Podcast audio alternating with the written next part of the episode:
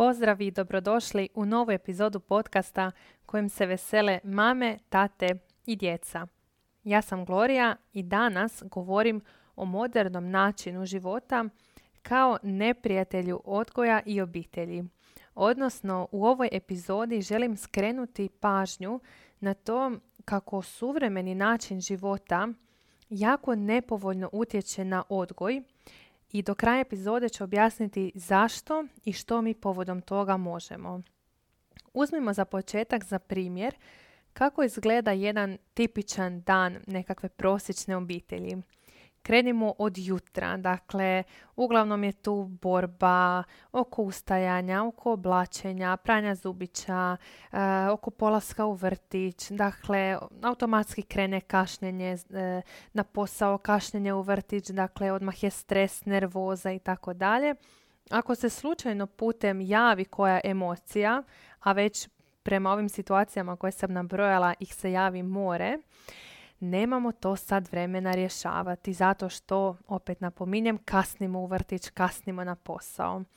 E onda dođe popodne nakon vrtića, pa jurimo nešto pojesti, jurimo u park, jurimo iz parka, jurimo na radionicu, na trening ili uglavnom oboje, pa jurimo kući, tuširanje, večera, uspavljivanje i uglavnom jurimo sa tim uspavljivanjem da mama stigne dovršiti sve ono što nije stigla u toku dana. I vjerujem da ste već čuli kroz ovih nekoliko rečenica to jurimo, žurimo i tako u krug. E sad postavlja se pitanje a što nam je potrebno u odgoju? Potrebno nam je jako puno strpljenja, dosljednosti i prisutne pažnje. I već možemo zaključiti koliko su u startu zapravo ove stvari kontradiktorne. Roditelji s kojima ja radim često znaju reći da su i usvojili, znači sad znaju kako bi bilo ispravno postupiti, ali nekad mi znaju reći ovako, sve to super, kad mi imamo vremena to stvarno upali, to ide, ali kad jurim na posao ja nemam vremena za to. Pritom uglavnom misle na srpljenje, na verbaliziranje emocije i tako dalje. I tu nam roditelj e, upada u zamku ili s jedne strane da popusti, samo da na brzinu završi tu nekakvu dramu, ili s druge strane, ajmo reći kao da ide u drugu krajnost, da viče ili prijetim nekakvom kaznom, opet samo da na brzinu dobije djetetovu suradnju. I mi tako dolazimo do narušavanja njihovog odnosa, a naravno onda s time i buduće suradnje, i zapravo kao da se javlja jedan začarani krug. Znači, recimo da na početku tog kruga djetetova potreba nije bila namirena, pa je ono to pokazalo kroz svoje ponašanje, na što je roditelj izgubio kontrolu jer kasnije pritisak, jer je stres i zato izabrao kaznu ili vikanje, dijete se onda osjeća još nepovezanije i tako se taj krug ponavlja.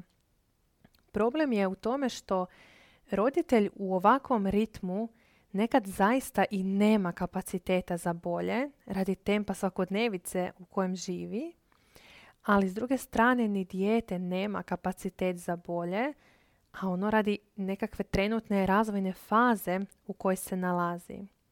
I zato želimo svjesiti ovu komponentu, dakle modernog ubrzanog tempa života, pri čemu su, čak ću se tako izraziti, roditelji i djeca na neki način kao kolateralne žrtve. Jer roditelji obično ovaj stres pripisuju odgoju, djeci, ispadima i tako dalje, a zaboravljaju na to da kad bi oni imali više kapaciteta, kad bi oni imali više vremena, a manje svih onih nekih moranja, i oni bi bili smireniji za iste te odgojne faze. Dakle, nije samo dijete, odnosno samo odgoj zaslužan za taj, nas, za, za taj naš stres i žurbu i, i manjak vremena. Tu su i poslovi koje obavljamo, koje jako često nosimo kući. Tu su kućanski poslovi, tu su gužve u prometu. Tu su zapravo sve naše uloge, obaveze, sva ona nekakva društveno nametnuta očekivanja koja želimo ispratiti eto zato što ih svi drugi prate. Kako roditelji uglavnom ispiru grižnju savjest radi ovih situacija kad nisu imali dovoljno vremena, kad nisu imali dovoljno strpljenja za dijete? Tada uglavnom nešto kupe ili popuste negdje gdje ne treba. I onda dolazimo do još jednog začaranog kruga, odnosno dolazimo do očekivanja u smislu pa ja sam tebi popustila tu gdje nisam trebala, sad barem očekujem da ti surađuješ ovdje. Ali nam kod djeteta ovakve stvari ne prolaze. Znači, odgovornost je nas, odraslih, postaviti pravila i dosljedno ih se držati. Znam da je u ovom ubrzanom tempu života to jedna od daleko najtežih stvari. Zato ću u nastavku ponuditi nekoliko stvari koje možemo napraviti po ovom pitanju, ali mi je za početak važno dati jedan primjer koji u nekakvim različitim varijacijama vrlo često viđam. E, uzmimo za primjer da imamo roditelji koje, koji se žale na dijete, koje je vrlo često u zadnje vrijeme razdražljivo, ima puno izraženije ispade, možda se budi noću, dolazi njima u krevet i tako dalje i tako dalje. I sad roditelji traže pomoć, odnosno traže gdje ga mogu upisati ili tko bi s njime mogao raditi.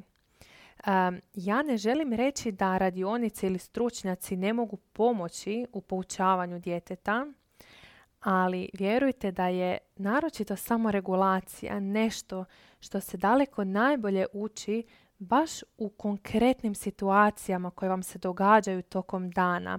Dakle, u tom trenutku kad se dogodi, tad je djetetu potrebna samoregulacija, odnosno tad je djetetu potrebno da ste vi prisutni i da mu vi pomognete da se ono smiri.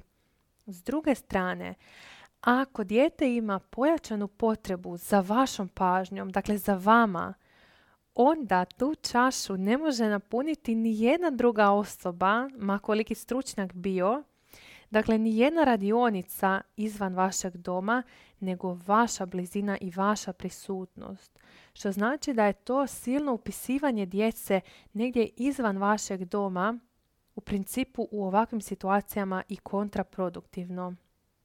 Ako se u ovom primjeru nalazite, za vas preporučam snimljeni video program Podrži djetetove emocije jer vam omogućava da unutar svog doma i u tim konkretnim situacijama znate kako odgovoriti na te djetetove emocionalne ispade, na djetetove potrebe. E sad općenito kad govorimo o ovoj temi, dakle o ubrzanom tempu života, manjku vremena, manjku kapaciteta da bi pružili uh, djetetu ono potrebno, dakle strpljenje, prisutnu pažnju koji su potrebni. Što uopće možemo konkretno napraviti? Um, naravno da nam rješenje niti je jednostavno, niti je univerzalno, baš zato što na neki način obuhvaća kompletan naš način života, ali vjerujem kako je zapravo već i osvještavanje prvi i ogroman korak i kad kažemo osvještavanje, mislim na to da si postavimo određena pitanja poput gdje sam ja danas, kako izgleda moj život, a kako bih htjela da izgleda. Dakle, da usporedimo koliko se ta slika trenutnog razlikuje od idealnog. Naravno, ne zato da bi se frustrirali, nego da bi onda došli do toga, ok, što ja konkretno, na koji način, kako i do kada mogu poduzeti da se približim tom idealnom životu, odnosno idealnoj svakodnevici. Jer je naš život zapravo satkan od naših dana. I skladu s time volim ono pitanje što iz svoje trenutne svakodnevice ja želim zadržati, što izbaciti, a što uvesti pa primjerice možemo i u skladu sa ovom današnjom temom što želim zadržati, izbaciti i uvesti da bi moji kapaciteti bili veći. I s druge strane, da si postavimo pitanja koji su moji prioriteti ili želje u odgoju, što ja želim potaknuti kod svog djeteta.